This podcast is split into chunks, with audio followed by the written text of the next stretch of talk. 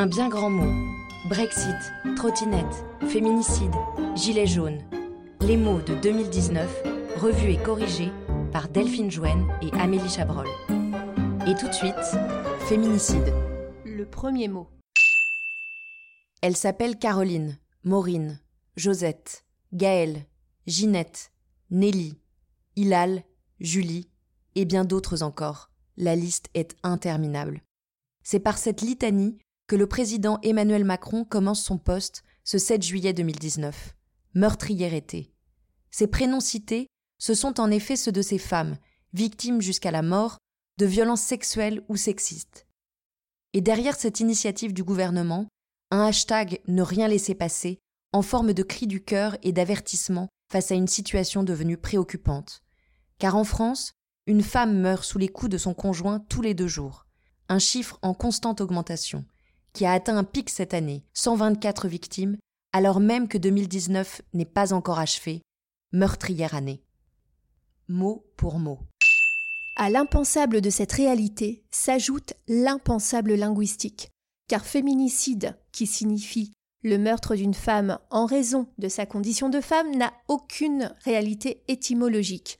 En effet, homicide, qui désigne un meurtre, n'inclut aucune distinction de genre ou de sexe. Homo hominis, signifiant être humain, et caedere, tuer. Impensable à double titre donc, le mot ne passe également pas sous les fourches codines du traitement de texte, pas plus que de celles de la plupart des dictionnaires ou encore de l'Académie française, refusant chacun l'existence de ce mot. Acte linguistique ou politique. À mot couvert. La notion, aussi impensable soit-elle, est apparue au début du vingtième siècle, puis a été popularisée au début des années quatre-vingts. Ce sont deux féministes, Jill Radford et Diana Russell, qui l'évoquent dans leur livre « L'aspect politique du meurtre des femmes », publié en mille neuf cent quatre-vingt-douze. Le domaine du droit a ensuite dû s'emparer du concept, contraint face à la réalité d'exhumer le terme en deux mille quatorze. Le meurtre d'une femme est alors qualifié de féminicide quand il constitue le point d'aboutissement d'un continuum de violences liées à sa condition. Le fin mot de l'histoire. C'est non. En janvier deux mille dix-sept, le législateur a reconnu le sexisme comme circonstance aggravante d'un crime ou d'un délit, sans pour autant créer de catégories juridiques spécifiques. Neutralité et universalisme du droit obligent.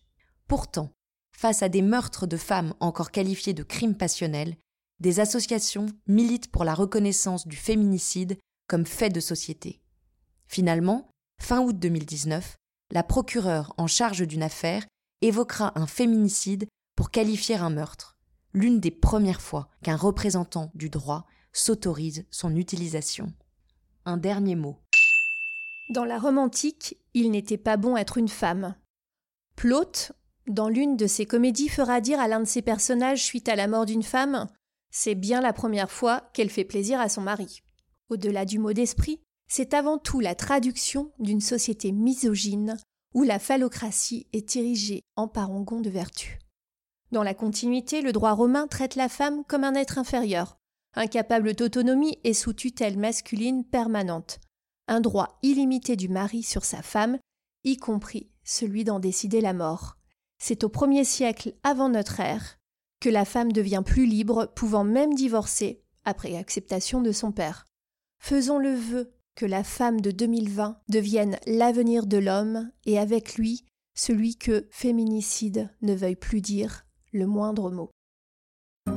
Et sur ces mots, c'est la fin de cet épisode d'un bien grand mot.